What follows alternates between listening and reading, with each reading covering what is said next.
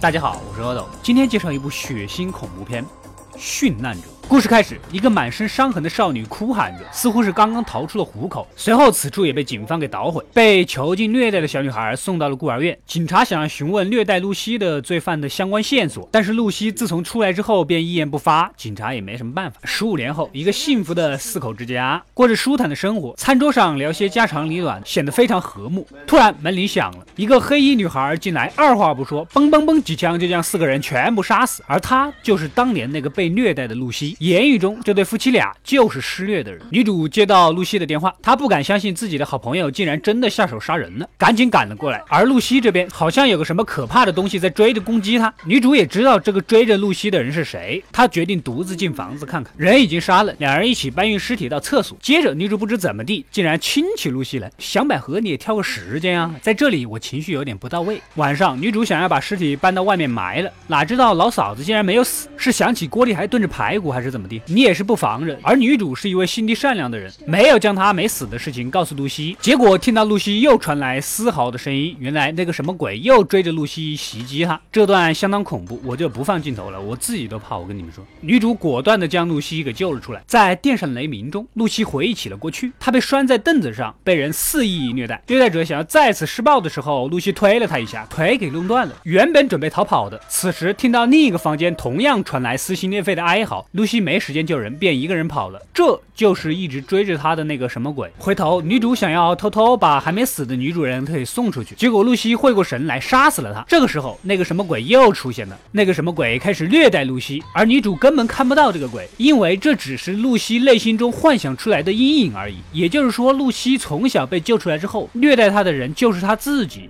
最终，露西自杀而死。第二天，女主闲逛，发现一个地下暗门，这里就是他们囚禁虐待人的地方。从里面又救出了一个满身伤痕的女人。这个女人出来之后也不正常，老是自己虐待自己。女主正想阻止，突然这个女人就被闯入的一群人给击毙了。这群人将女主也锁了起来。原来他们是一个邪教组织，他们是有组织、有预谋的虐待这些人，并不是之前说的那么随意，讲究方式方法。之前的那些受虐者潜意识里面看到的异象让他们承受不了。所以就自杀了。如果受尽折磨之后还能存活下来的，就被称作殉难者，是一种超脱的存在，可以看到凡人不能看到的景象。婆子是越说越兴奋，好好好，我懂我懂，但是我还是不想办会员。老婆子又说了，最容易被转化的就是年轻的女性。你个疯婆子，你想拿我虐就直说好了，搞个什么拐弯抹角？果不其然，女主被他们囚禁起来之后，就开始了她的虐待之旅。一个壮汉每天都有节奏的打她，而女的每天给她喂食，就这么虐待了很久很久。这一段非常恐怖。我就不细说了。这天，壮汉给他做了最后阶段的手术。女的发现女主已经不一样了，似乎已经达到了超脱的时刻，赶紧打电话给那个疯婆子。疯婆子急匆匆的赶过来，果然真的已经超脱了。这样的没死，确实超脱。女主给疯婆子讲述了她所看到的景象。接着，疯婆子召集了所有的信徒，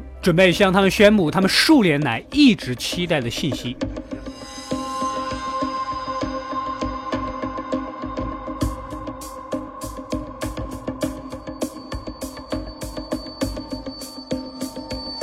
大家都准备好聆听话语了。副手询问疯婆子：“你准备好了吗？”疯婆子面色凝重，补了补粉底，非常严肃地反问副手：“死亡之后是什么？”副手不太明白他的意思。疯婆子告诉他是无尽的疑惑。说完便饮弹自尽了。故事到这里就结束了。是的，没错。女主说了些什么，谁都不知道的。那你大老远把他们叫来干什么？你故意的是吧？这个电影逼格太高了，但整体评分七分以内是比较合理的。我估计结局是听到答案后。